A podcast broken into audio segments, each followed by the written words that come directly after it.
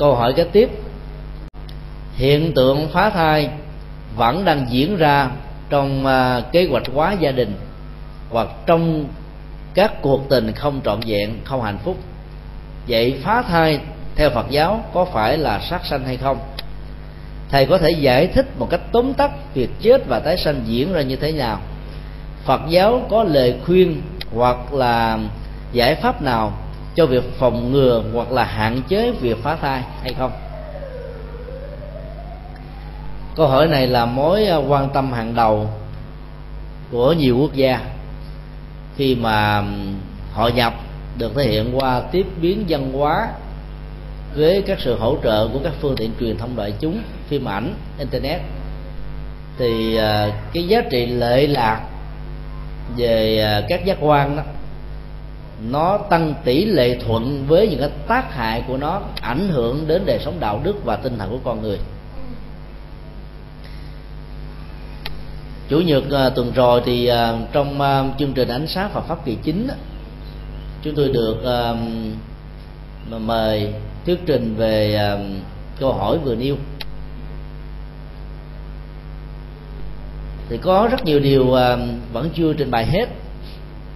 Nếu uh, có thời gian thì quý vị có thể tham khảo là cái bài thuyết trình đó. Ở đây thì chúng tôi xin à, chia sẻ thêm hai à, ý khác.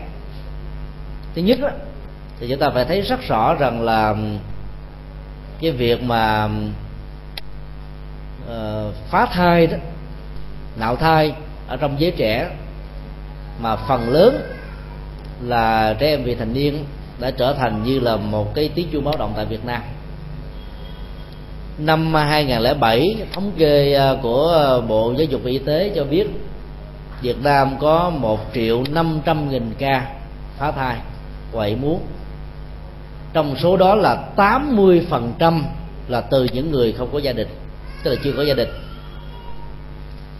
Và có thể nói là 35% là trẻ em vị thành niên ở à, lứa tuổi 13 cho đến 17 phần lớn đều là các học sinh. Việt Nam không chỉ là cái quốc gia, trong số các quốc gia đứng đầu bảng về lĩnh vực này, mà còn là quốc gia số một. Đó là điều đáng buồn. Chỉ sau một năm ờ, kể từ khi Việt Nam trở thành thành viên 150 của ờ, tổ chức thương mại quốc tế đó, thì cái chiều hướng của ờ, việc nạo phát thai là gia tăng du lịch và đầu tư nước ngoài sẽ bắt đầu lan tràn vào Việt Nam. Và Việt Nam bây giờ đang à, đứng trước cái ngưỡng cửa của Thái Lan 20 năm trước. Thái Lan đã trở thành nạn nhân của à, cái nền văn hóa Phật dục ở phương Tây. Và Việt Nam đó cũng đang là nạn nhân và có thể là nạn nhân nghiêm trọng hơn Thái Lan nữa. 20 năm trước đó, Việt Nam chỉ có vài ca nhiễm HIV bây giờ đó, Việt Nam trở thành các quốc gia hàng đầu về lĩnh vực này. Do đó đó chúng ta thấy là cái việc mà nạo phá thai đó nó như là một trong những vấn nạn của xã hội khi mà cái nhu cầu của đời sống vật dụng đó nó được nâng lên cao. Và Việt Nam được xem như là một cái điểm điểm chọn quá rẻ tiền. Và do đó đó các uh, uh, thiếu niên vị thành niên ở Việt Nam có thể trở thành nạn nhân của những cái cuộc tri quan không có um, đạo đức và thiếu um, cái sự ngăn chặn một cách um, tập thể của các bậc phụ huynh cũng như là các nhà trường và các nhà cầm cân nảy mực của một quốc gia. Phật giáo uh, xác định rất rõ là nạo phá thai dù dưới bất kỳ hình thái nào, phương pháp nào cũng là một hình thái sát sanh đối tượng của sát sanh trong tình huống này không ai khác là đứa con của mình. Mà thống kê của bộ giáo dục cho bộ y tế cho biết đó đại đa số các cái tình huống nào phá thai là ở từng thứ 12 trở đi. Thì lúc đó là hình thù vóc dáng nó được tượng rồi. Và người ta đã chụp lại các hình ảnh này cho thấy là khi chúng ta giết như vậy đó, thì chúng ta giết đứa con của mình và đứa con đó không phải là kẻ xâm lăng, không phải là kẻ thất đức, không phải là cái kẻ của thế giới ờ, ngầm trong vốn giang hồ, mà là một cái ờ, kết quả của sự thiếu kiến thức về bản chất của đời sống. Thiếu kiến thức về bản chất của đời sống ờ, hạnh phúc hôn nhân. Thiếu kiến thức về các cái phương tiện hưởng thụ. Cho nên kết quả là chúng ta đã không sẵn sàng để đón nhận cái mầm sấm mới mà lẽ ra nó được quan niệm như là hoa trái của tình yêu. Trong à, nhiều năm à, trở lại đây thì à, liên hợp quốc đã yêu cầu các quốc gia hãy đưa chương trình giáo dục giới tính vào trong học đường ở cái cấp tiểu học. Trở lên, rất nhiều nơi quan niệm một cách sai lầm là giáo dục giới tính là giáo dục an toàn về tính dục nó như thế, nó chỉ là một phần, mà có thể là một phần rất nhỏ. Nếu giáo dục giới tính được hiểu là toàn thể của giáo dục an toàn về tính dục đấy, thì nó chỉ có thể ngăn chặn được những chứng bệnh truyền nhiễm qua đường máu và tình dục. Để có thể tránh những cái à, cái bệnh chết người như vừa nêu. Nhưng nó mặt khác sẽ là sự khích lệ trẻ em, thậm chí là học sinh.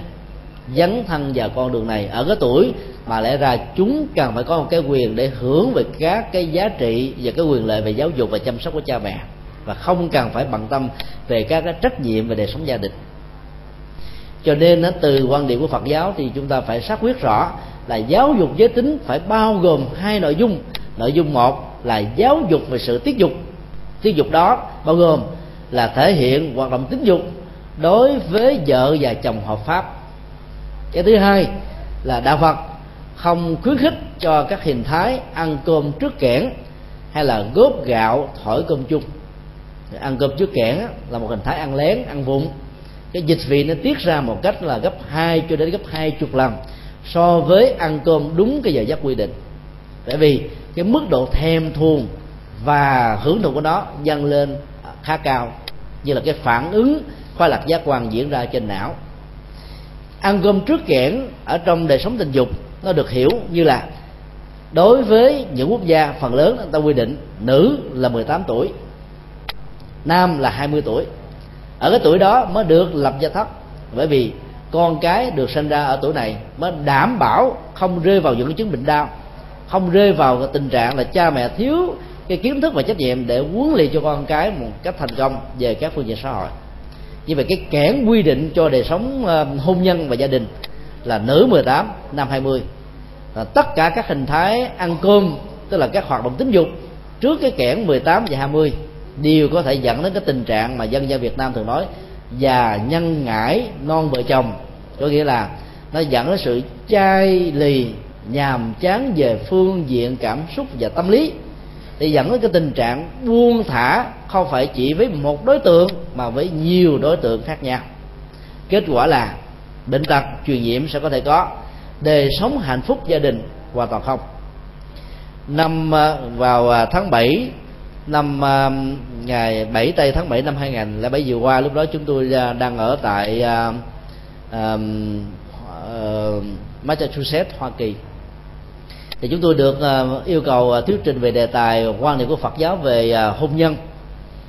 Thì một trong những cái thống kê mà chúng tôi ấn tượng nhất đó là thống kê của trường đại học Richmond ở bang Virginia.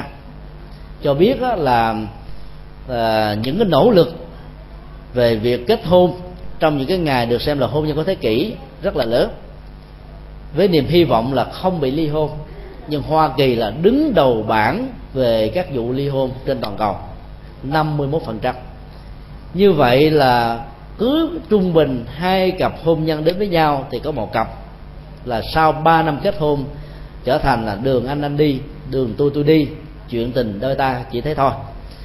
Và người ta còn đưa ra một cái thống kê khác khá lý tưởng đó là phần lớn những cuộc hôn nhân dẫn đến ly dị là do vì có quan hệ ăn cơm trước kẽn dĩ nhiên là trên toàn cầu hiện nay đó, có thể nói đại đa số là nó rơi vào tình huống này. Và có nhiều người còn quan niệm ai là người tại gia nam và nữ, ở cái tuổi thành niên mà không có quan, ăn cơm trước kẽn là điều nói dối. Còn nếu không nói dối, cũng là người mất bình thường, hoặc là tệ bạc quá đến độ không ai thèm mình cả.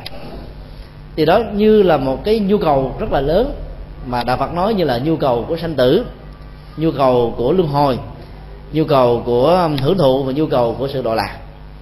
Dĩ nhiên là là người phật tử đó thì việc mà kế hoạch hóa gia đình đó, nó phải được hiểu theo một cái nghĩa tích cực hơn là giáo dục, tiết dục để cho chúng ta thể hiện đúng người, đúng chỗ, đúng hoàn cảnh, đúng thời gian. Chứ vì thế mà cứ um, hào vào hai ngày bố tát đó, thì người phật tử tại gia được khuyến khích là hãy tiết dục vợ và chồng để chúng ta dành cho đời sống tâm linh. Thì khi mà trở lại với đời sống của um, vợ chồng á, nó lại có nhiều cái lý thú hơn. Cho nên á, là bản chất của việc mà kế hoạch hóa gia đình ngoài những cái phương pháp là phòng ngừa một cách tự nhiên, tức là nó không liên hệ đến giết, là phá đạo, thì nó phải được nhấn mạnh đến đạo đức trong quan hệ tính dục cái mức độ cao nhất của đạo đức trong quan hệ tính dục đó sẽ giúp cho người tại gia hiểu rất rõ là hạnh phúc của vợ chồng hay là tình yêu không phải chỉ có thứ đó mà thôi mà nó còn bao gồm nhiều quan hệ khác tức là quan hệ tình cảm quan hệ tri thức quan hệ đạo đức quan hệ dìu dắt quan hệ nâng đỡ. Quan hệ đó à, giúp cho cả hai thành công và hạnh phúc trong cuộc đời. Và quan hệ tính dục mặc dù là quan trọng nhất với người tại gia không phải là nguyên nhân đầu tiên và cuối cùng của cuộc tình hay là hôn nhân. Hiểu như vậy thì ờ, giáo dục giới tính nó được nhấn mạnh về giáo dục tiết dục và đạo đức ở trong tính dục. Và do đó đó, chúng ta sẽ không phải lo lắng về những tình trạng nạo phá thai với các phương pháp mà khoa học ngày nay đã giúp và xem như là cái cái cái mối giải quyết lo ngại về nạn nhân mãn của con người trên hành tinh này. Như vậy là theo Phật giáo là việc nạo phá thai đó là vi phạm một cái quyền sống của con người mà đối tượng được cái quyền sống đó không ai khác hơn là chính con ruột của chúng ta. Giàu mình tạo ra nó một cách có ý thức hay là vô tình, hay là một sự vụng trộm, hay là một sự dạy dỗ hay là một sự thiếu kiểm soát ở trong một tích tắc giây phút nào đó chính vì thế, nếu chúng ta đã lỡ mà có rồi, thì hãy nên duy trì mầm sống đó để cho nó có được cái quyền để hưởng được cái phước báo mà kinh phật thường nói, mang thân phận một con người, thì cái giá trị nó lệ lạc hơn là các chủng loại sinh vật khác. Dĩ nhiên là luật pháp thì nó có cách thức riêng của luật pháp. Phần lớn các quốc gia ngày nay đó cho phép và khuyến khích là nạo phá thai trong tình huống là người mẹ bị cưỡng hiếp. Dĩ nhiên, cha của nó hoàn toàn không có tình yêu, mà chỉ có hưởng thụ tính dục như là một bản năng. Đứa con ra đề trong tình huống này đó, hoàn toàn là một nỗi khủng hoảng và kinh hoàng cho người mẹ. Và do đó đó là người mẹ sẽ hiếm khi nào dành trọn vẹn tình yêu thương dẫn đến cái trách nhiệm chăm sóc trọn vẹn cho đứa con trong tương lai. Thì trong tình huống đó đó là người ta khuyến khích là người mẹ hãy phá thai. Còn đối với đạo phật vẫn không khuyến khích như vậy. Cứ hãy giữ cái mầm sống đó. Rồi chúng ta gỡ nó vào trong các diện mồ côi. Như cô đi, nếu chúng ta không muốn thừa nhận cha của nó và cha của nó đáng lên án, thì đứa con đó đó, nó vẫn có thể được trưởng thành. Vẫn có thể có những cái tư cách đạo đức vượt trội hơn cha nó gấp trăm nghìn lần. Là bởi vì cái hoàn cảnh môi trường giáo dục là một nghệ thuật chuyển nghiệp và các hành động trong quá khứ, và nhất là trong quá trình thai nhi được diễn ra. Nó chỉ là một cái tác động mang tính cách điều kiện và duyên, chứ không phải là quyết định một cách trọn vẹn và tuyệt đối. Do đó đó, là cái tiến trình của cái chết và tái sanh ở trong việc mà mang thai bị phá thai đó, nó dẫn đến những cái ăn quán giang hồ mà chúng ta khó có thể lường trước được. Các thống kê ờ, xã hội tại Việt Nam ờ, trong những năm gần đây cho biết đó là rất nhiều à, trẻ em vị thành niên sau thời gian phá thai lần thứ nhất, và nhất là lần thứ hai bị khủng hoảng tâm lý trầm trọng. Khủng hoảng tâm lý đó, nó diễn ra ở chỗ là bị cái quan hồn của cái bào thai bị phá, về ám ảnh, quyền rủa. Các em đó đã không còn đủ bình tĩnh để học hành để đến chốn nữa, rơi vào những cái chứng bệnh khủng hoảng, và thậm chí có em đã rơi vào những cái chứng bệnh tâm thần những hiện tượng, các quan hồn về báo mộng không phải là mê tín dị đoan, mà nó là một sự kiện có thật. Vì trong tiến trình tái sanh đó thì chúng ta biết rất rõ là đứa con trong bào thai chúng ta sẽ có một cái mối quan hệ nghiệp cảm tương đối theo một cái mẫu số chung và mẫu số riêng nào đó để tạo ra cái cộng nghiệp và bạn nghiệp ở trong một gia đình. Từ đó nó mới quyết định về cái tính cách di truyền về gen nó tạo ra chúng ta về vóc dáng hình thù sinh ra làm con người nước này mà không làm con người ở các quốc gia khác. Tất cả những cái năng lực của hành động đã được tạo trong quá khứ đã được tích tụ lại để quyết định ra một cái tiến trình tái sanh với cái nghiệp cảm tương thích ở trong một gia đình là điều không thể nào phủ định. Cho nên đó, khi một uh, hư linh vừa qua đời thì hương linh đó, đó theo kinh tạng Bali là sẽ tái sanh ngay lập tức. Theo kinh tạng đại thừa đặc biệt là kinh địa tạng, hoặc là luận câu xá thì chúng ta thấy là cái nhu cầu tái sanh nó lệ thuộc hoàn toàn vào những điều kiện mà kinh trung bộ đã nêu ra. Thứ nhất là có quan hệ tính dục giữa cha và mẹ. Thứ hai là người mẹ quan hệ tính dục trong giai đoạn mà bà hay cô có thể thọ thai. Và thứ ba hoặc một nơi nào đó có một chúng sanh có nghiệp cảm tương thích với gia đình, với một cái họ hàng nghiệp nhất định này, cho nên mới tái sanh vào làm con cái với nhau. Nếu một trong ba điều kiện đó không thành tựu, thì việc tái sanh sẽ dẫn đến những tình trạng hoặc là sẽ thai, hoặc là hư thai, hoặc là một cái tình trạng nào đó mà nó sẽ khó có thể đoán định trước được. Cho nên bên Phật giáo Bắc Tông thì cho rằng là việc tái sanh không nhất thiết là diễn ra ngay tức khắc hay là trong 49 ngày, mà có thể là trong khoảng thời gian việc tìm kiếm một môi trường với nghiệp cảm tương thích được thành tựu. Do đó đó, là khi mà nó có cùng một mẫu số chung, mẫu số riêng về nghiệp để làm cha mẹ và con cái lẫn nhau mà bị giết một cách tức tưởi ở trong bào thai, thì các quan hồn này phần lớn sẽ oán hận người mẹ và người cha. Cho nên trong tình trạng mà việc lỡ phá thai đã từng diễn ra trong quá khứ, thì chúng ta phải làm lễ sám hối bằng cách là mong cho đứa con bất hạnh đó đó, quên đi nỗi đau, tha thứ cho mẹ và cha trong một hoàn cảnh không thể có một sự lựa chọn khác hơn được, để cái ăn quán giang hồ trong tiến trình tái sanh mặc dù rất nhỏ, rất ít, vẫn có thể chi phối cho đời sống chúng ta. Cho nên đó, là việc mà phá thai ở trong tiến trình tái sanh sẽ làm cho sự tái sanh đó bị khựng trở lại lẽ ra nó diễn ra một lần mà nó phải diễn ra lần thứ hai lần thứ ba lần thứ tư lần thứ năm vân vân. Lời khuyên và các giải pháp của Phật giáo cho việc uh, phòng ngừa và hạn chế tối đa cái nạn nào phá thai đó là chúng ta cần phải quan niệm á, tình yêu là trọng tâm của đời sống hôn nhân và gia đình. Nếu không có tình yêu thì tất cả mọi quan hệ giới tính chỉ là một sự cưỡng dâm hay nói cách khác, chỉ là một sự thỏa mãn tính dục bản năng. Và do đó, nó đánh mất giá trị trách nhiệm đạo đức của chúng ta. Hậu quả, khó có thể lường trước được. Như vậy là thà chúng ta chậm trong việc chọn đúng người để gửi gắm tình yêu và mua cầu hạnh phúc trong quan quan hệ tình yêu, hơn là chúng ta dội vàng nó để dẫn đến những tình trạng không muốn về sau này hành trang của những người à, phật tử, góp phần à, giải pháp phòng ngừa, đó là làm thế nào để thấy rất rõ ngoài quan hệ tính dục, nó còn có rất nhiều mối quan hệ khác như chúng tôi vừa nêu. Phát triển, đồng hành các mối quan hệ đó đó, thì đời sống của người phật tử tại gia nó nó sẽ thanh cao hơn và tuổi thọ của hai bên nó sẽ được bền bỉ hơn. Dĩ nhiên là khi sống như thế này thì chúng ta phải gặp phải một cái khó khăn rất lớn hoặc vợ hoặc chồng có nhu cầu về chuyện ấy quá nhiều. Nếu một trong hai bên không đáp ứng thì có thể dẫn đến tình trạng đó, là người kia đó cảm thấy là chán hoặc là hụt hẳn cho nên tìm một cái nhu cầu ở một người khác. Và do đó dẫn đến tình trạng phá hoại gia căn và hạnh phúc của cả hai. Do đó là chúng ta phải hết sức hài hòa và khéo léo trong những tình huống cần thiết.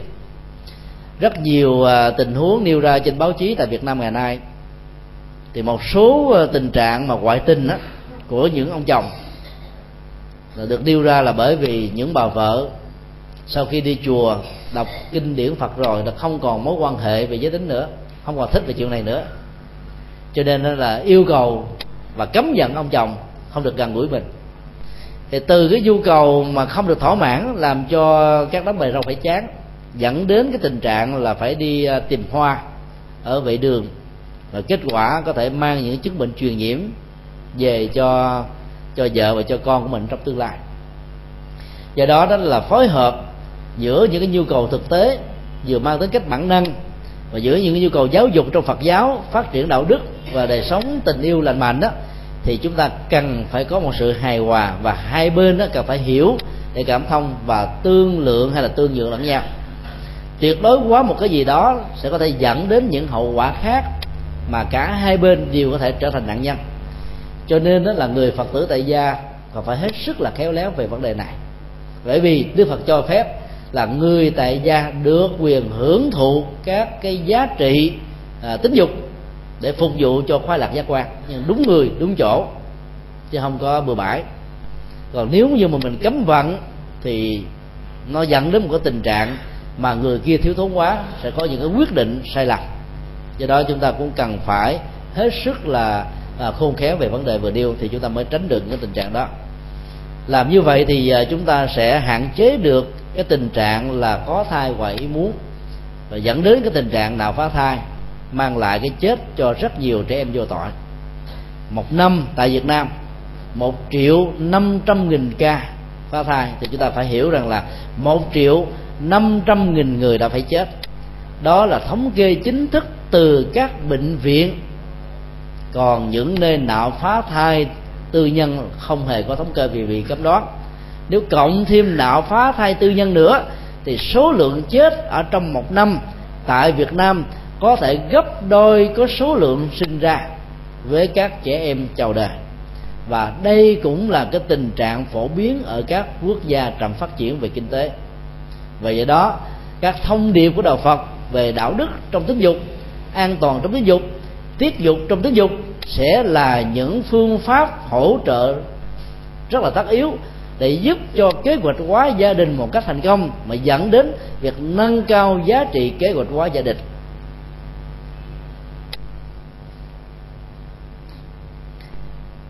À, chúng tôi xin uh, chia sẻ câu hỏi thứ bảy. Thế nào là khai giá trì phạm? Trong việc hành trì giới luật của nhà Phật. Khi Phật sắp nhập niết bàn, ngài có di chúc lại là tăng chúng có thể bỏ đi những giới luật nhỏ không cần thiết. Theo quan niệm của giảng sư, thì giới luật nào được gọi là giới luật nhỏ nhặt? Và thế nào là phương tiện thiền xảo để bồ tát nghịch cảnh và bồ tát nghịch cảnh hạng nào thì có thể làm được việc đó? Bản chất của câu hỏi à, liên hệ đến à, trọng tâm của à, sự hành trì đạo đức. Mà ngôn ngữ nhà Phật thường gọi là hệ thống giới luật. Hiểu giới luật là một hệ thống đạo đức và hỗ trợ đạo đức. Thì chúng ta sẽ không có cảm giác nặng nề và xem nó như là một cái rào cản. Cái gì đó, nó liên hệ đến sự cấm đoán. Thì một cách tham lặng, nó khuyến khích người ta tìm kiếm để vượt qua. Xem ờ, giới luật giới và luật là đạo đức. Thì chúng ta sẽ thấy rằng là việc thực tập và hành trì nó sẽ mang lại kết quả ở mức độ lớn hơn có giá trị cao hơn. Trong giới luật truyền thống bắc tông đó bốn khái niệm khai giá trì phạm là một cái uh, sự phát triển về luật học khá ấn tượng. Khai đó là cho phép được mở.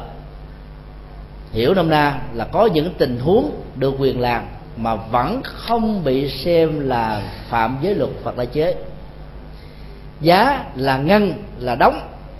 Có nghĩa là những tình huống còn lại ngoài tình huống khai tức là mở cho phép trong những tình trạng đặc biệt. Thì việc làm như thế thì đều xem là bị nghiêm cấp. Như vậy, khai và giá nó liên hệ đến một cái cặp nội dung của việc thực tập đời sống đạo đức của giới luật, đó là trì và phạm. Trì là thực tập, là làm đúng theo khuôn pháp đạo đức, ứng với hệ luật pháp hiện hành. Và phạm là đi ngược lại với những quy chuẩn như vừa nêu ở trong uh, luật của Phật giáo Bắc Tông đó, thì khái niệm trì đó tức là thực tập đạo đức giữ luật giữ giới gồm có hai nội dung. Nội dung thứ nhất là chỉ trì nội dung thứ hai là tác trì. Chỉ trì làm phương diện giữ đời sống đạo đức bằng cách là không bao giờ làm các việc xấu vi phạm luật pháp của một quốc gia. Rất nhiều người khi được khuyến khích quy y tam bảo, nói rằng là tôi đâu có làm xấu gì đâu mà phải đi theo phật. Như thể ai đi theo phật là những kẻ tội lỗi. Chúng ta phải hiểu rõ là người chưa từng làm ác thì không hề có phước báo gì cả. Người không làm ác thì không bị luật pháp trừng trị, không bị nhân quả công bằng xét đoán. Cho nên cái phần chỉ trì tức là chấm dứt hay là không làm các điều xấu, chỉ là điểm khởi đầu của đời sống đạo đức. Còn tác trì đó mới là quan trọng, tức là làm những việc thiện từ tâm, từ nhận thức, từ quan điểm, từ lý tưởng, từ chủ trương cho đến sự thể hiện qua các hành động cụ thể, mới là cách thức để tăng cường và làm lớn mạnh đạo đức của bản thân chúng ta. Cho nên là những người không làm điều xấu thì mới đạt được cái phần chỉ trì. Và theo đạo Phật, trở thành một tín đồ, chúng ta sẽ có cơ hội thực tập được cái phần tác trì. Những gì cần làm mà không làm, những đạo đức cần phát huy mà không phát huy, những gì luật pháp không cho phép mà cố phạm, thì được gọi là đi ngược lại cái khuôn phép đạo đức. Cái đó được gọi là phạm. Chi và phạm thì tôi nói dễ hiểu, nhưng khai và giá nó có ý nghĩa sâu sắc về trong những tình huống đặc biệt hơn.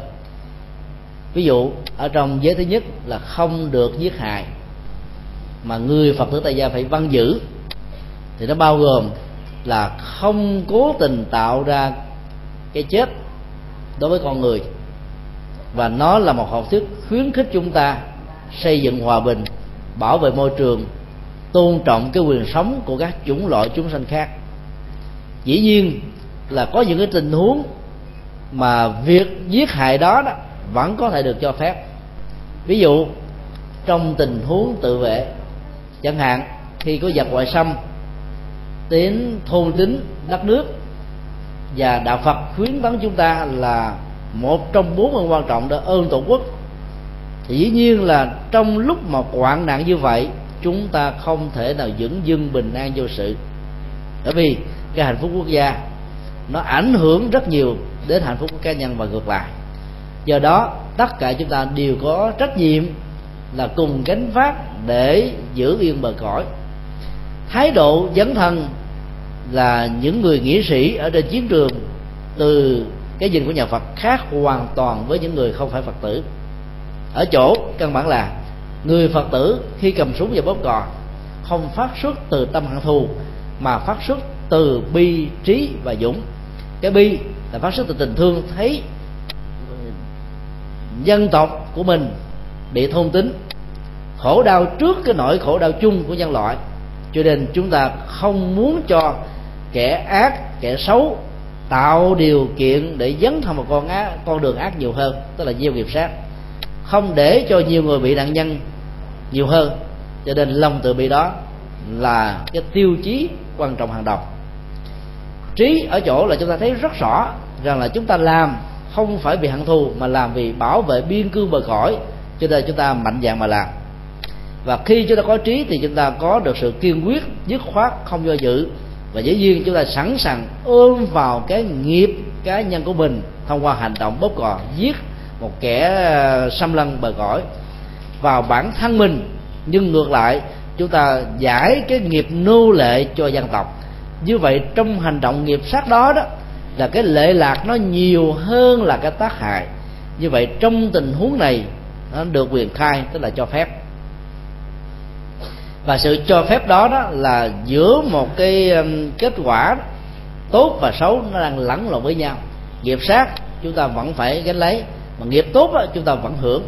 Cho nên nhiều vị tướng giỏi có tinh thần dân tộc có tinh thần bảo vệ biên cương bờ cõi lại thông thường có một tuổi thọ hơn là các nghĩa sĩ và chiến sĩ chết ở chiến trận, chỉ vì cái sự hăng máu, nghe khói súng, nghe tiếng súng, thấy người thân của mình chết, thấy đồng đội của mình ngã xuống mà khởi lên cái tâm hận thù.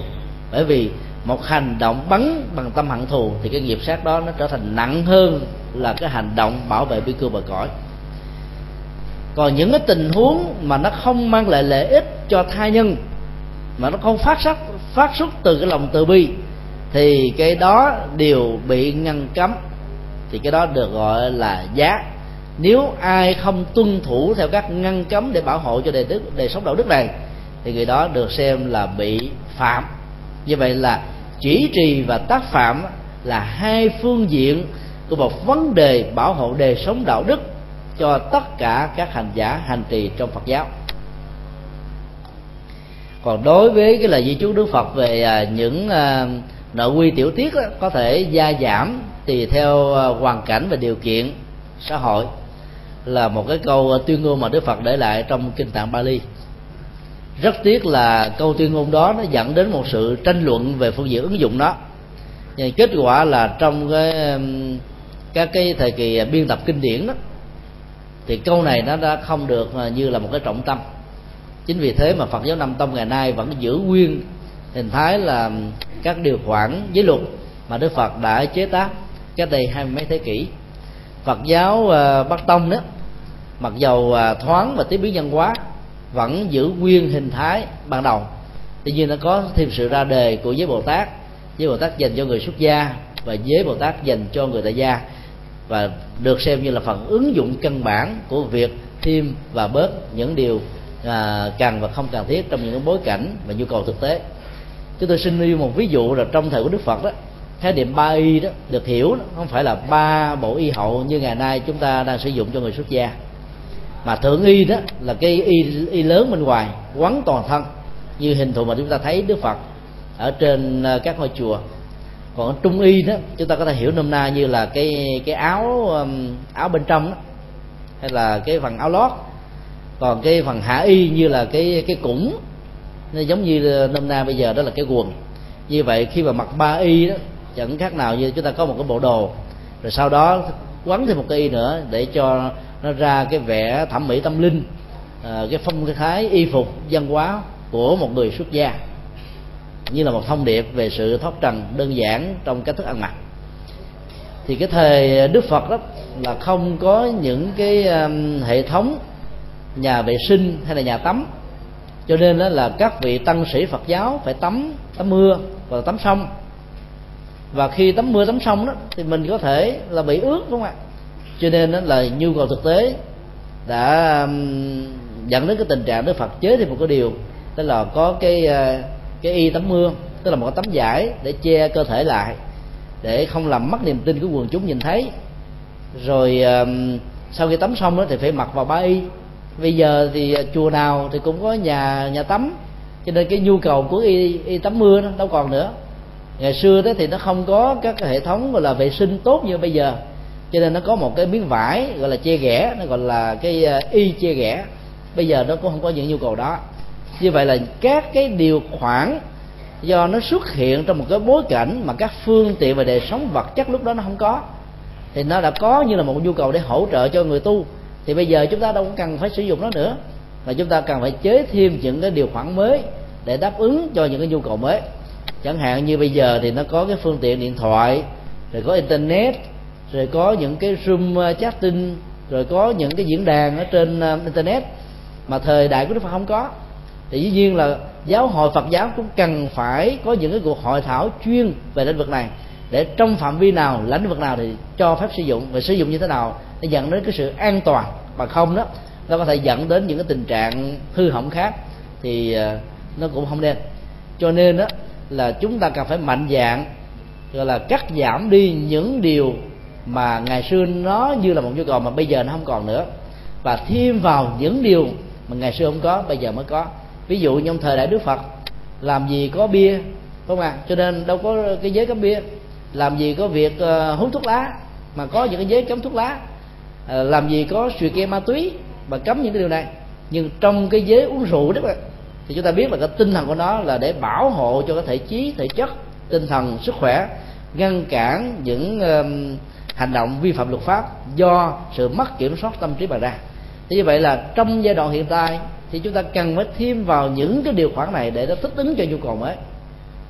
Còn nói với uh, tiêu, tiêu chí thế nào là những cái điều nhỏ nhặt thì chúng ta có thể nói nhỏ nhặt ở chỗ là việc cắt giảm nó không ảnh hưởng đến đời sống đạo đức của người xuất gia. Thì đó được xem là nhỏ nhặt. Ví dụ như y chê ghẻ y tắm mưa. Bây giờ nhu cầu không có. Hoặc là ngày xưa đó thì tu sĩ là sống ờ, bằng những cái vật hỗ trợ cần thiết như là một cái ờ, cái lược để mà lọc nước. Bây giờ chùa nào cũng mua nước mà có bình lọc. Nó đâu có những vi trùng như ngày xưa nữa mà cần đến cái ờ, cái, cái đải lọc nước phải không ạ? À? nó không còn như vậy là những cái đó được xem là nhỏ nhặt, mà việc bỏ nó đi không ảnh hưởng gì đến tinh thần và sự thọ trì giới luật. Mà chúng ta cần phải tạo thêm những cái điều khoản mới để thích ứng cho những nhu cầu mới. Ở lần mai chúng ta thấy là đưa vào những cái điều khoản mới chúng tôi cho rằng rất là hay. Ví dụ như là các tu sĩ thì không được sử dụng điện thoại di động, mà chỉ có một cái điện thoại công cộng. Như vậy là tất cả mọi nhắn tin và truyền thông đó thì thông qua một cái tổng đài tổng đài đó sẽ nhấn lại những người và tổng đài này được là giám sát kỹ lưỡng. Như vậy nó sẽ đảm bảo được cái mức độ à, liên hệ à, giao lưu tiếp xúc à, có thể hoài ý muốn. Hoặc là à, không nếu không phải vì phật sự được đặt trách tối thiểu có hai người một người cùng giám sát thì không được sử dụng email riêng và lên những uh, trang web trên internet. Thì bởi vì ở trong internet á, cái cái cái giá trị nó có nhưng mà sát ngược lại giá trị nó có thể gấp trăm lần nghìn lần thậm chí là triệu lần tỷ lần. Cho nên chỉ cần một cái phút gọi là phóng tâm thôi là chúng ta có thể bị đánh mất cái giá trị tu tập tâm linh của mình. Do đó là những cái nhu cầu như thế này nó cần phải được thiết lập mới để cho người xuất gia phải thích hợp hơn. Hoặc là bây giờ chúng ta lại thấy có hiện tượng là ở Việt Nam á, là quốc gia đầu tiên và cũng là quốc gia duy nhất có số lượng tu sĩ chạy xe đạp chạy xe Honda nhiều nhất thế giới. Ở những nước khác không có thì tất cả những thứ này để chúng ta cũng cần phải à, thảo luận dưới góc độ tiếp biến văn hóa, dưới góc độ nhu cầu thực tế và những cái góc độ để để giữ được cái truyền thống tâm linh của Phật giáo như thế nào. Tất cả những đó cần phải được thêm vào một cách rất là cẩn trọng để đảm bảo và hỗ trợ cho sự thực tập và hành trì tâm linh của người xuất gia. Thì những điều đó cần thiết. Và rất tiếc là chúng ta vẫn chưa có được các cái hội thảo à, chính thức để cho việc đó đi đến một cái quyết định ứng dụng toàn cầu. Mặc dầu trên thực tế thì một vài quốc gia vẫn có những nỗ lực cá nhân. Còn đối với các vị bồ tát thể hiện à, sự tu tập nghịch cảnh thì chúng ta phải hết sức là cẩn trọng. Những vị bồ tát à, thể hiện à, nghịch cảnh trong thời đức phật đó thì có ngày la hù la được gọi là mặt hạnh. Tức là ông giả vờ làm những thứ mà tâm ông không hề muốn như là một cái thước đo để test những người đồng tu với mình có đạt được cái chất liệu tâm linh để vượt qua người cảnh hay không. Dĩ nhiên là chúng ta làm á phải có nghệ thuật mà không á chúng ta gây phiền não cho người khác. Còn trong trung hoa thì chúng ta thấy hình ảnh của hòa thượng uh, uh, tế điên À, uh, tế công hoạt sống hay là bố đại hòa thượng vân vân. Đều là những hình ảnh không bị lệ thuộc trong các hình thức hành trì truyền thống của nhà Phật mà vẫn không được xem là phá trai phạm giới. Các vị Bồ Tát này đó để thể hiện một cái ờ, phương pháp tu nghịch để chứng tỏ được trong các nghịch cảnh đó, cái chân tâm thường trú và thể tánh tự minh vẫn được bảo tồn một cách trọn vẹn nhất của nó. Vấn đề tu theo Phật giáo nằm ở cái tâm. Còn các hình thái dấn thân đó chỉ là một phần phụ họa. Đối với người phàm kẻ tục thì hoàn cảnh có một sức tác động chi phối cần thiết, giao du tiếp xúc với con người cũng như thế.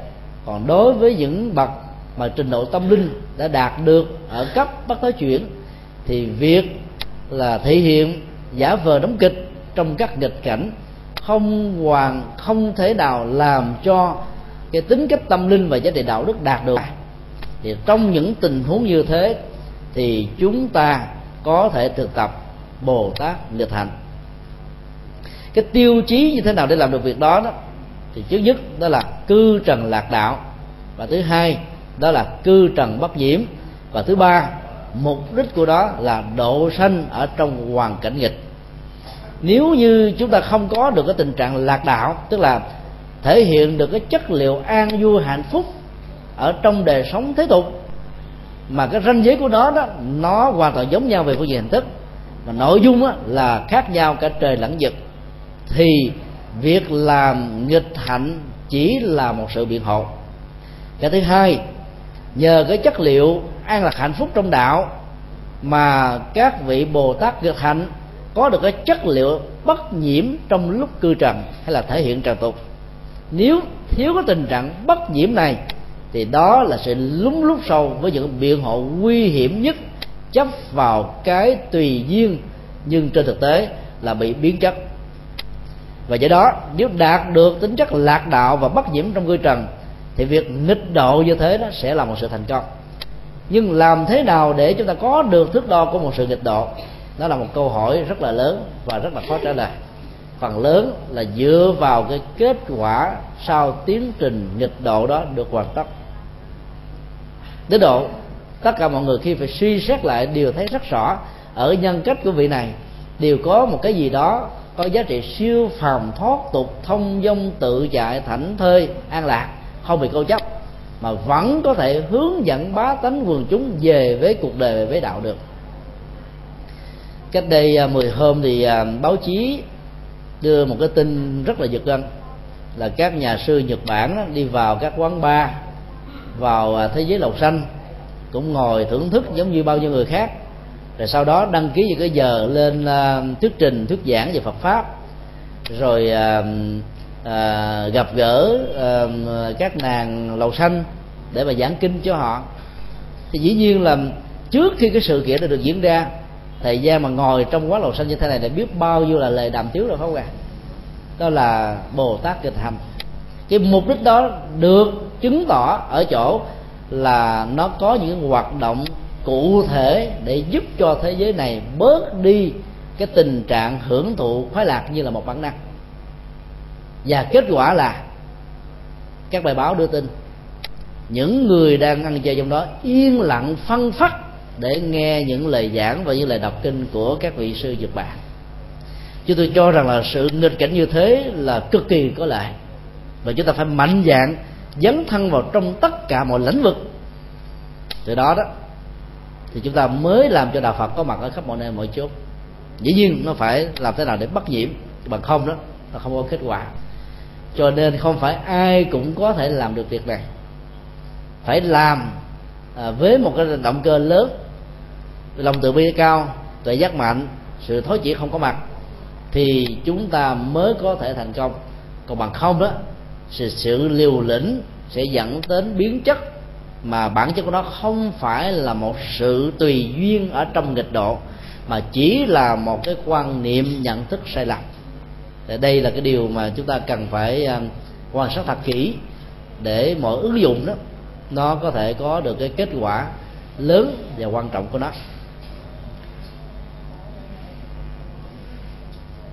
Bây giờ thì ờ, nó cũng đã hai tiếng trôi qua mà cũng còn nhiều câu hỏi quá. Không biết ờ, ở trên room ờ, quý thầy quý phật tử còn có thêm thời gian đó thì bây giờ chắc phải dành một số câu hỏi cho các hành giả tham dự khóa tu ngày hôm nay tại chùa. Mong quý thầy quý sư cô cũng như là quý phật tử ở trên room ờ, Phật pháp diệm màu quan hỷ cho. Vậy thì uh, hành giả nào có những câu hỏi đó thì xin uh, giơ tay lên.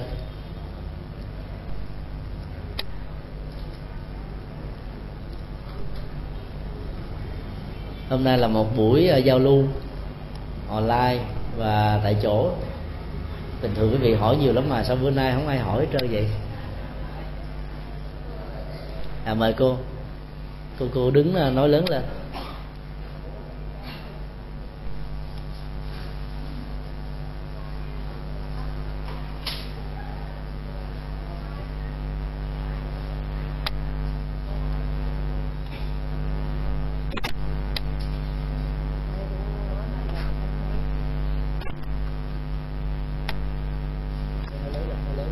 dạ thưa à, các à, các sư và các à, đại biểu. Tôi thì ở dưới quê vĩnh viễn mà con đau lên tới ông ú cho nên nghe chùa thì cũng nghe tin cũng là đi xuống giếng chùa. Mà cái ân chùa đó là tôi phải tin tưởng từ lâu tới giờ. Lấy cái đạo đức mà để che chở cho người dân. Một hai nữa là che chở cho cách mạng. Bởi vì mình tôi có chùa tôi biết. Cho nên là vì chỗ đó là tôi rất cảm ơn ờ, thầy thật trời. Tôi ờ, nói tôi có lỗi không con là cảm ơn trời phật đây. Con lên tới đây cũng nhờ trời phật là cũng hộ cho con. Đi tới nơi giờ tới trốn nhờ ơn thật chùa ngày xưa tới giờ con tôi thì à, cũng nhờ cán bộ che chở mà chồng tôi cũng vậy. Nên là nói là phật trời là tôi rất cảm ơn lắm. Cho nên à, vì chỗ đó mà tôi cảm ơn như là phật trời vậy. Thưa mấy ông sư là tôi biết bao nhiêu là nói cảm ơn. À, cảm ơn bác đã có lời chia sẻ thay vì nó là một câu hỏi. lời à, chia sẻ nào nó cũng có à, giá trị. À, chúng tôi xin góp ý một chút về cái lời chia sẻ vừa nêu. Bằng hai câu thơ của hòa thượng mãn giác là mái chùa che chở hồn dân tộc nếp sống muôn đời của tổ tông cái chức năng tâm linh giáo dục văn hóa của à, mấy chùa đó nó không chỉ là cho một cái đối tượng hay thành phần nào, mà cho tất cả mọi thành phần. Cái nhu cầu à, của việc à, chia sẻ đó đó, như là con đường à, dấn thân của Phật giáo, cho nên ở đâu nó có khổ đau, thì nơi đó nó có bàn tay và sự ủng hộ trực tiếp của Phật giáo. Cho nên ngày xưa các ngôi chùa còn là cái trung tâm giáo dục, trung tâm văn hóa, trung tâm sinh hoạt cộng đồng và đặc biệt nhất đó là trung tâm tâm linh. Mỗi một người đến chùa đó bằng à, những cái tâm thức khác nhau. Như là chia sẻ thì à, đứng từ góc độ của à, các nhà hoạt động. Còn nhiều quần chúng phật tử khác đó đến chùa không phải từ góc độ đó, mà vì trong cái đời của họ nó có những nỗi bất hạnh. Họ tìm thấy được những câu kinh của nhà phật như là triết lý và khi ứng dụng nó thì nó giải quyết rất nhiều cái khổ đau có nhiều người đến chùa đó là những nhà doanh nghiệp lớn, những nhà kinh tế, những nhà cầm cân cái một quốc gia, vốn không hiểu chi về đạo phật. Nhưng khi đến ờ, có cơ hội chia sẻ với các vị ờ, tu sĩ phật giáo, biết thêm về triết lý của đạo phật, thì lúc đó mới thấy rằng là nó là một cái ờ, viên kim cương để có thể ứng xử và giao tế trong cuộc đời cho nên họ trở thành người phật tử như vậy là cánh cửa cánh cửa của chùa luôn luôn là rộng mở. Đối tượng nào thành phần nào chính trị nào tôn giáo nào công dân nào cũng có thể được mời gọi đến chùa. Dĩ nhiên là khi chúng ta đến chùa đó thì à, cái điều duy nhất đó là tất cả mọi hình thù vóc dáng các cái à, chiếc áo mà chúng ta khoác lên đó, cần phải được rũ bỏ đi. Thì việc đến chùa nó mới thưởng thức được cái giá trị tâm linh. Nguyên chất mà đạo phật có thể cống hiến. Cũng giống như là trăm sông tu về biển cả đó thì nó chỉ còn có một chất duy nhất đó là vị mặn thôi. Tức là nó không còn là tên là sông hằng rồi uh, sông à, uh, mê công hay là sông uh, cửu long hay là bất cứ một sông nào. Mà nó chỉ còn là nước và vị mặn mà thôi. Thì như vậy là chúng ta nhìn cái chức năng của ngôi chùa với những cái hoạt động văn hóa giáo dục và tâm linh đó thì nó không phải là chỉ dành cho một đối tượng nào đó, mà cho tất cả những ai có nhu cầu, và chấp nhận thực tập theo những cái giá trị tâm linh đó để đạt được những giá trị mà người đó có thể có ở trong đời sống thực tế.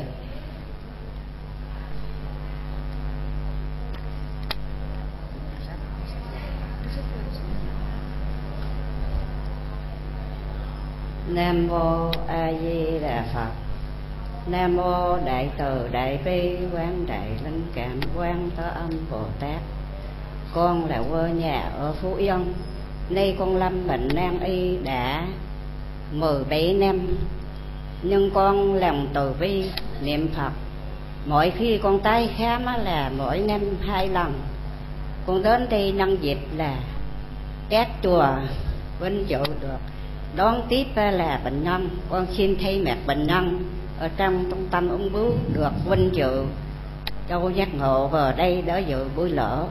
Vui, chia sẻ nỗi niềm đau khổ của giữa nhà chùa và bệnh nhân. Vậy tôi xin thay mặt cảm ơn của lòng từ bi ván đại của nhà chùa. Và phấn khởi tôi được sống mãi mãi. Tôi đau quá, đau mà nhân dịp tôi vô đây thì ở ngoài phú yên bão lụt mưa gió cũng khổ cực lặn lội vô đây. Đi một tuần mà bác sĩ là cho, làm lại từ đầu. Giờ khổ quá khổ lăn lộn vào đây và đây huynh chữ tôi phóng khở. Cứ mỗi một ngày đêm là tôi cầu quan âm bồ tát cứu nạn cứu khổ lần tôi bi. Cho những ngày tôi là từ trần không có cái gì là hân hạnh đó là là là được là tung vui lên thiên đàng quý vị. Tôi xin có một bài là đó à, cầu thưa thầy có được không? Nghe không? Dạ. Yeah. một lòng mỏi mệt không này cho cầu ờ, cực lạc ngồi đại liên hoa. Cha lành vốn thiệt dây đà cho soi hào quang cảnh trói lọ thân con thắm sâu ơn phật bằng còn con nay chánh niệm làm son mặt bờ. Con nguyện làm nên đạo bồ đề, chuyên lòng niệm phật cầu vợ tây phương. Phật xưa lời tở tá tường, bốn mươi tám nguyện dẫn đường chúng sanh. bốn mươi tám nguyện dẫn đường chúng sanh. Thọ rằng ai phát lòng thành, nước ta báu vật đỡ dành các ngươi thiện nam tin nữ, mọi người, trí thành tướng phật là niệm mở tiếng ra. Ta không rước ở nước ta ta thọ không thành phật thì chắc là không sai. Bởi vì tin tướng như lai, có duyên tướng phật là mình sống dai vô cùng. Dạ. Có duyên tướng phật sống dai vô cùng lời thờ biếng rộng mênh mông để nhờ ơn đức phật con thoát vòng trần lao tội mòn như đá mài dao, phước lành thêm lớn càng cao càng đầy. Dạ con cầu cho con thác biết ngày biết giờ, biết khắc, biết rầy tánh linh. Cầu con tội khổ khỏi mình, làm không triều mến chuyện tình thế gian. Cầu con thầm thức nhẹ nhàng in như thiền định, họ bàn thơ xưa đài vàng tây phật bưng chờ các âm bồ tát. Bây giờ đứng tâm, rước con thập đã nên đông, nội trong giai phục sẽ đồng vợ ơi ôi xem trong cõi phật tốt thay, hoa sen đua nở sánh nay cả trần hội này thấy phật thân tâm, đặng nghe phát nhiệm sáng trung. Ô trời ơi, nó nhẹ quá đi, thầy cô ơi.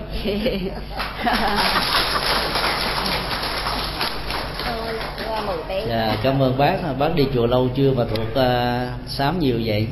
Dạ thưa thầy đau bệnh thì lâu lắm nhưng thời gian kéo dài. dạ đi chùa thì kinh cỡ vẫn đầy đủ còn nhiều bài lắm mà. Đau quá nói không được thầy à.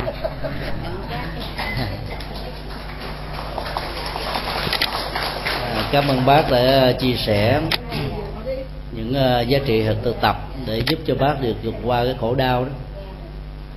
Ở ờ, trong kinh Bali, đặc biệt là kinh Trung Bộ thì Đức Phật có dạy một bài kinh như thế này. Tức là mình không có ờ, đánh đồng, thân này là tôi, và không để cho cái bị lệ thuộc trong cái thân này. Không đánh đồng mà dòng cảm xúc này là tôi và không để cho tôi bị lệ thuộc trong dòng cảm xúc này. Cái phương pháp thực tập đó là phương pháp thực tập vô ngã mà ngài à, cấp cô độc trước khi qua đời cũng được à, đức phật phái ngài xá lợi phất và a nan đến. Để nhắc lại nội dung của bài à, thực tập đó. Thì sau khi cư sĩ cấp cô độc thực tập mà chỉ có 10 phút thôi thì ông cảm thấy được giảm đau cái phần thân thể vật lý. Bởi vì rất đơn giản là cái đau của chúng ta nó nó có hai chỗ để bám víu. Hoặc là cơ thể vật lý hoặc là cái cấu dạ ni phật à, con liên hạnh xin kính đảnh lễ chư tôn đức tăng ni và quý đạo hữu trung lâm dạ à, mô phật thì à, con à, mới vừa còn người nào mà có những cái à, vào room nên chưa thấy à, thì cái nỗi đau tâm lý này nó làm cho người đó có cảm giác là cái chứng bệnh đó, nó thầy à bằng một tảng đá vâng. người đó hình dung như là một đau như một quả núi. Không biết là đi đi có chút máy không à? Đi đi nay làm mc à, đúng không à? Còn khi mà mình à, quán quán chiếu và thực tập vô ngã về cái thân và dòng cảm xúc đó, thì bây giờ à, theo liên hạnh thấy cái thông báo là à, đấy giờ pháp đàm của thầy nhật từ. Phật tử bác vừa nêu đó đó là thuộc vâng. À, thấy bàn tay của liên hạnh à, của đi đi lên rồi. À, liên hạnh xin à, mến mời à, đi đi à, trở lại nha. Xin mến mời ạ. Tội mòn như đá mài dao thuốc lành thêm lớn càng cao càng dày. Thì hai câu này nó sẽ nung đúc cái tinh thần của mình để uh, dạ nam mô ni phật. hai gì à, con đi đi cách nên đợi chư tôn đức tăng ni và kính chào quý cô chú bác anh chị đang hiện diện tại đạo tràng là tất cả những cái ờ, quả của vật chất trên cơ thể, hay là quả của một hành động đó trong quá khứ, hay là bao gồm cả hai, nó đều có những nguyên nhân của nó. Và do đó chúng ta cần phải nỗ lực để thực tập, chuyển hóa nó hơn là than phiền về nó. Thì đây là cái cái phương pháp mà chúng ta thấy là nhà Phật đã dạy. Như vậy là trong nỗi đau đó, mà phần lớn quý vị có mặt hôm nay tại chùa nó liên hệ đến nỗi đau vật lý thì à, hàng ngày đó khi mà hít hơi thở ra và vào. Nếu quý vị là những người phật tử đó, thì quý vị có thể lấy pháp môn hành trì của mình là các hành giả tịnh độ thì quý vị có thể à, nhẩm thêm danh hiệu nam mô di đà phật. Còn nếu là các hành giả của thiền tông thì quý vị có thể ý thức rằng là cái hơi thở ra vào thật sâu nhẹ nhàng và chậm rãi tôi tống khứ tất cả những phiền não những uh, nghiệp chướng bệnh tật ra bên ngoài. Khi hít vào một hơi thở thật sâu tôi nạp vào trong cơ thể ờ, chất liệu cho cuộc sống sự bình an sự không bệnh tật và hạnh phúc. Cái quán niệm đó đó bên cạnh danh hiệu của đức phật a di đà sẽ hỗ trợ như là một cái lệnh điều khiển tự động được ký vào trong tâm thức của chúng ta. Và lúc đó đó chúng ta sẽ um, có đối tượng thầy tâm thiện đã nói phải có một cái gì xuyên suốt từ uh, quá vị và hiện tại. uh, thì với cái tăng đoàn của lạc ma tây tạng uh, và với những cái hiện tượng tái sinh liên tục của các bậc lạc ma nó sẽ có thể có được cái kết quả rất là tất yếu. Không phải sau khi chúng ta qua đời mà ngay cả trong lúc chúng ta có mặt ở hiện tại này.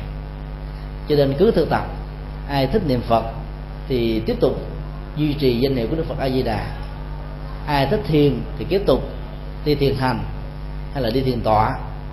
Còn ai thích quán tưởng đó thì có thể vận dụng danh hiệu của đức phật, hay là vận dụng hình ảnh của đức phật, hoặc là quán tưởng cái câu, tôi không bị lệ thuộc vào trong thân thể, tôi không bị lệ thuộc vào trong dòng cảm xúc, và tôi không để cho nỗi đau nó khống chế hoành hành chỉ cần nhẩm như thế thôi thì nỗi đau nó có, nhưng nó có thể quên đi được. Còn bạn không mình ý thức về nó, ôm, la, kêu, khóc, gào, thét đó thì làm cho nỗi đau nó ngày càng gia tăng. Lúc đó đó, cái tâm lý của chúng ta là cần có sự nâng đỡ. Chúng ta có thể ờ, mong mỏi như thế này, rằng là tôi cần một người thân để chia sẻ, để chăm sóc, để dỗ về nhưng mà vào rồi đó, chúng ta chẳng có một người thân nào ở cái cạnh để chia sẻ để nâng đỡ để bảo vệ. Nó làm cho mình á, lại càng á, là bế tắc nhiều hơn càng khủng hoảng nhiều hơn càng khổ đau nhiều hơn. Do đó đó trong hoàn cảnh đơn thân độc mã không có người thân ở bên giường bệnh thì đừng bao giờ than trời trách đất rằng tại sao số phận của tôi bạc bẽo như là bèo dạt mây trôi. Trong khi đó người khác thì có con cháu hiếu kính, đi đón về đưa, ăn có người đúc, ngầm có người đỡ, đi có người nhiều còn mình thì thiêu thiểu một mình, không ai chăm sóc, không ai buồn phiền quan tâm. Có con cũng như là không, có cháu cũng như là chẳng có. Tất cả những cái lời than thở như thế đó, nó sẽ làm cho dòng cảm xúc con người ngày càng đau nhói nhiều hơn, bức bách hơn, khó chịu hơn, căng thẳng hơn như vậy là người phật tử hay là thực tập theo hạnh phật tử đó, thì chúng ta đó hãy tập làm quen với môi trường điều kiện hoàn cảnh. Nếu mình không có con cháu hoặc là có con cháu mà nó không hiếu thảo, không chăm sóc, thì mình cũng không bận tâm, cũng không buồn tuổi vì chúng. Vì làm bận tâm vì buồn tuổi làm cho nỗi đau chúng ta gia tăng. Vấn đề còn lại là mình phải tự chăm sóc lấy cái dòng cảm xúc và hạnh phúc của bản thân mình. Hãy tôn trọng cái dòng hạnh phúc hãy tôn trọng cái bản chất của đời sống mà mình đang có. Đừng hủy hoại nó. Đừng bi quan yếm thế. Đừng chán nản thất vọng. Đừng bỏ cuộc nữa chừng. Mà hãy đi hết cuộc đời này với niềm vui với hạnh phúc với sự lạc quan. Thì đây là cách thức mà đạo phật đã khuyến cánh khuyến tấn chúng ta để cho mình sống vượt qua mọi tai ách trong cuộc đời. Chúng tôi đã từng đi um, chia sẻ những buổi pháp thoại tại những cái trung tâm của những người già và tàn tật. Thì các trung tâm này đó nó gồm có hai đối tượng người già được quan niệm là từ tuổi 60 trở lên. Người tàn tật đó là do một biến cố bệnh tật nào đó và dẫn đến sự uh, uh, tàn phế tay chân hay là nằm liệt giường đi đứng không được ngồi đứng không yên và những cái hành hạ cơ thể vật lý khác. Thì như vậy là những người bị tàn tật không nhất thiết là người già có thể là người rất trẻ có thể là người trung niên cũng có thể là người lớn tuổi. Vấn đề ở chỗ đó là nếu như ở trong những cái hoàn cảnh bất hạnh mà mình để cho dòng cảm xúc nó chạy theo sự bất hạnh đó đó thì chúng ta nhân đôi nỗi đau và biến mình trở thành như một nạn nhân. Còn trong những cái uh, bệnh tật như vậy thì chúng ta nghĩ rằng là trong đời này đó, có nhiều cách khổ khác nhau. Không khổ kiểu này thì khổ kiểu khác chúng ta khổ về về vật chất, khổ về thân thể. Nhưng nếu như tâm của mình an vui với với đạo, an vui với những điều thiện, an vui với sự thực tập và hành trì đó, thì chúng ta lại có những niềm vui khác để bù vào. Thì lúc đó đó, chúng ta vẫn có thể là những người rất là hạnh phúc. Cái trung tâm à, tăng hiện mà chúng tôi có mặt à, thuyết giảng trong 3 năm qua, nó là có đến 1.300 người già và tàn tật do đó đó họ không hề có một cái gối cái ghế để ngồi. Họ phải ngồi chùm hởm ở dưới đất để mà nghe giảng dưới một cái ờ, bầu trời nắng chang chang. Ấy thế mà đó khi nghe giảng họ vỗ tay họ quan hô. Khi nghe những cái bài ca về Phật pháp đó, họ rất là quan hỷ. Gặp quý thầy đến đó, thì biết chấp tay xá chào biết niệm Phật. Như vậy là họ đã tìm ra một cái đời sống mới. Mặc dầu tại đây đó họ không có bản án nhưng họ sẽ sống suốt cuộc đời rồi họ chết tại đó. Ở ngoài sau trung tâm đó, nó có đến ra một nghĩa trang mà người quá cố đã trên 200 người. Như vậy chúng ta thấy là cái nơi mà bảo trợ xã hội lao động ở tại Việt Nam có những nơi đó, nó vừa là cái chỗ sống mà cũng vừa là cái chỗ chết. Nếu như chúng ta ngồi mà than thở trách phận của mình, thì cái nỗi khổ niềm đau ngày càng gia tăng. Chi bằng trong hoàn cảnh thuận hay nghịch, mình tiếp xúc với nó, làm quen với nó sống chung với nó, vượt lên nó bằng cách là tạo ra niềm vui và hạnh phúc chân chất mà mình có thể có được. Như vậy là chúng ta vẫn là người sống rất là có ý nghĩa trong cuộc đời. Chúng tôi cũng khuyên những người như thế không cần phải vượt ra khỏi cái phạm vi của các trung tâm để trở thành cái cuộc sống lan bạc giống như trước đây họ đã từng. Rồi đây may đó, vỉa hè, đường phố, có bữa có, bữa không, bữa noi bữa đó, bữa đói mà hãy sống làm sao để mà mình có thể được vững chãi về phương diện tinh thần là ý nghĩa và giá trị cuộc sống bắt đầu có mặt. Như vậy là bệnh tật và chết chóc đó phải quan niệm như là một quy luật mà ai cũng phải trải qua. Đức phật cũng đã từng bị bệnh, rồi ngài cũng đã từng chết.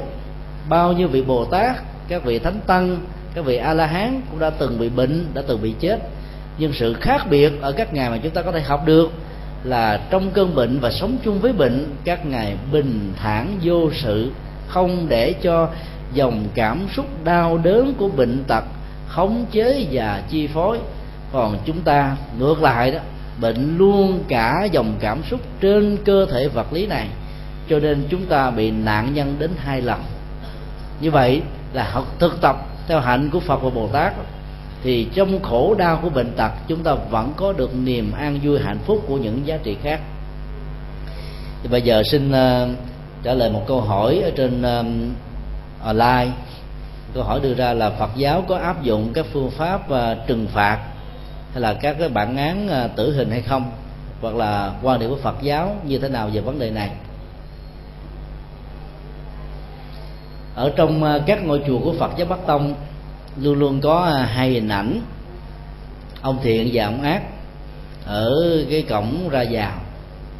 Còn à, trong chính điện mà nhìn ra đó thì có hai tượng khác đó là tượng hộ pháp và ông tiêu.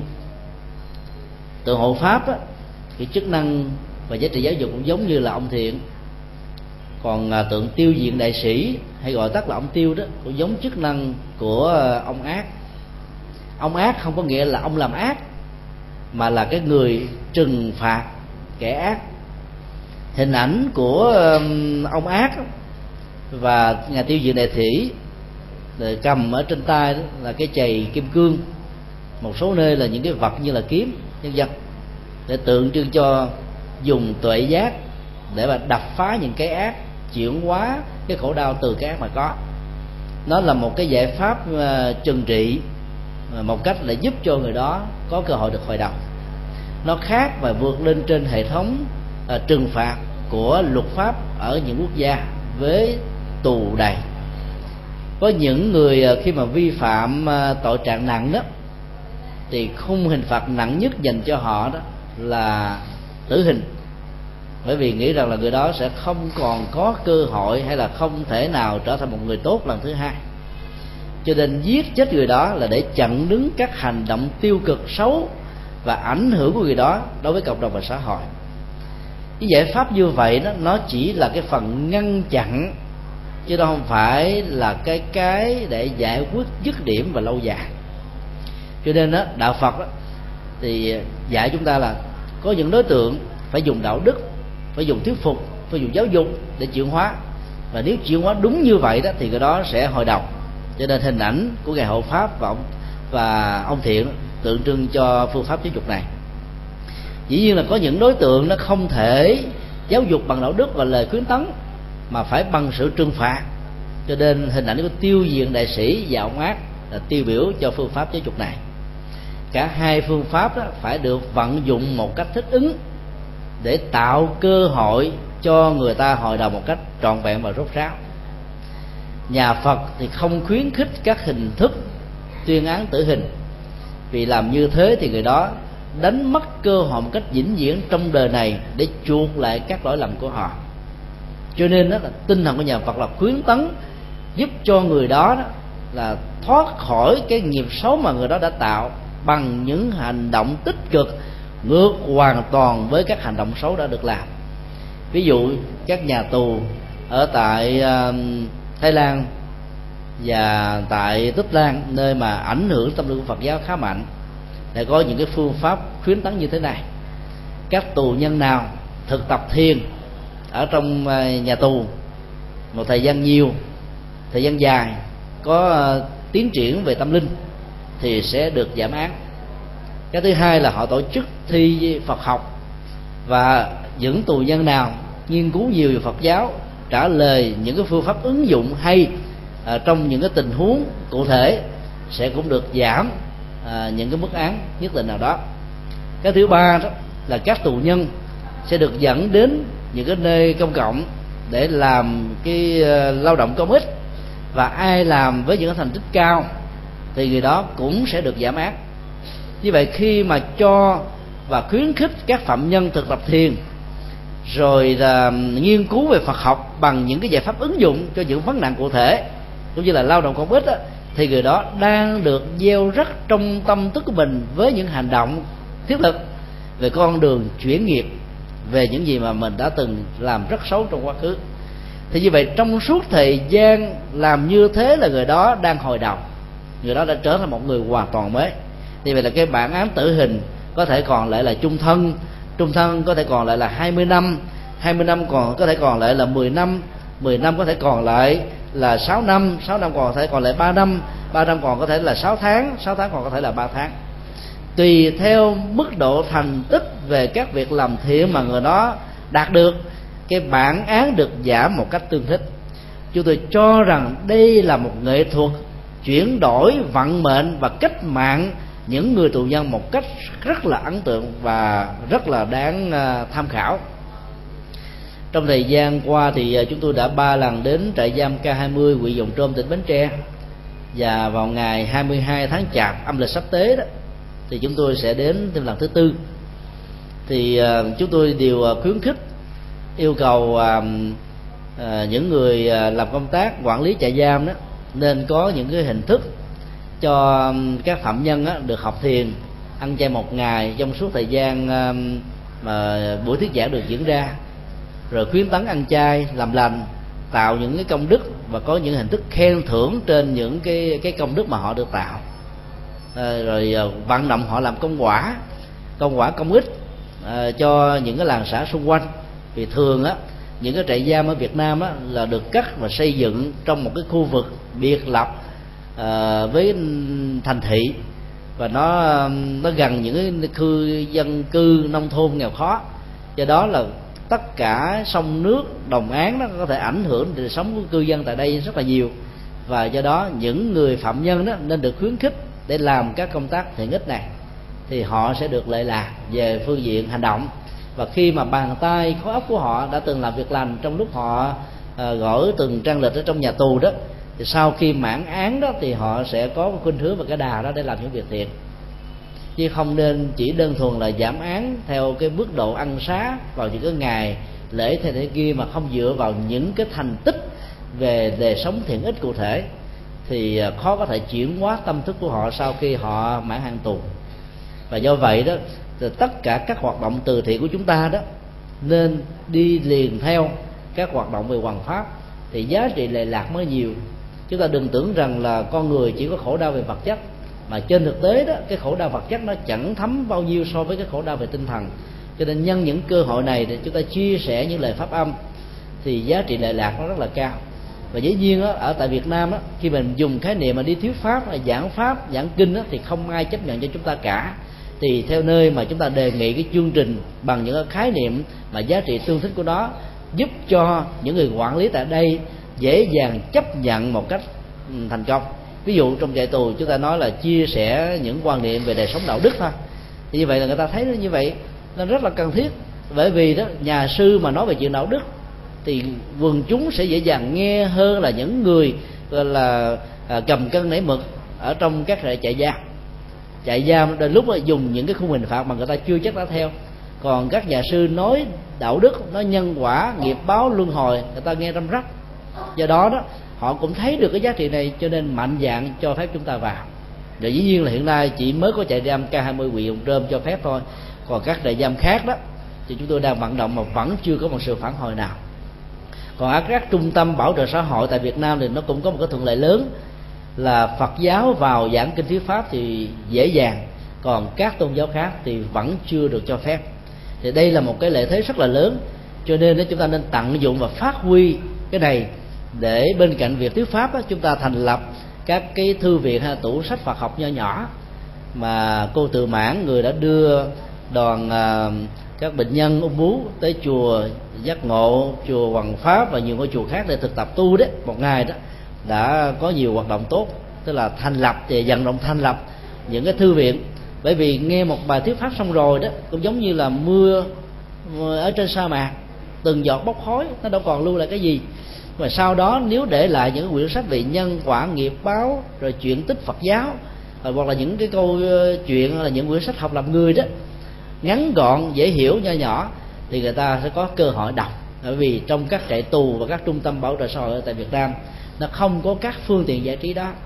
Cho nên chúng ta cung ứng các phương tiện giải trí chân chánh nhiều chừng nào thì chúng ta giúp cho họ hồi đầu chuyển hóa tâm thức chừng đó.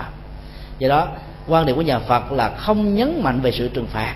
Sự trừng phạt chỉ nên áp dụng khi mà người đó, sau khi sử dụng các phương pháp đạo đức và khuyến tấn đã không có có tác dụng, thì mới bắt đầu áp dụng đó.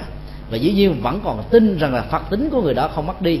Cho nên làm thế nào để kích lệ cho cái mầm sống phật tính đó nó được khởi dậy lần thứ hai? Giống như là đánh thức ông phật đang nằm ngủ ở trong một con người đánh mất lương tâm thì lúc đó người đó sẽ trở thành một con người có lương tâm mới tái sanh mới. Thì đây là cái quan điểm của Phật giáo và hy vọng rằng là tất cả chúng ta mỗi người à, mỗi hướng làm thế nào để cho Phật pháp nó có mặt ở mọi góc độ của xã hội ở trong tù đài những vùng tâm tối nhất của tâm thức của con người. À, nếu mà chúng ta làm được điều đó đó thì xã hội sẽ bớt đi những cái tệ nạn bớt đi những cái khủng hoảng bớt đi những cái bế tắc. Thì chúng ta góp phần làm cho xã hội ngày càng đẹp hơn.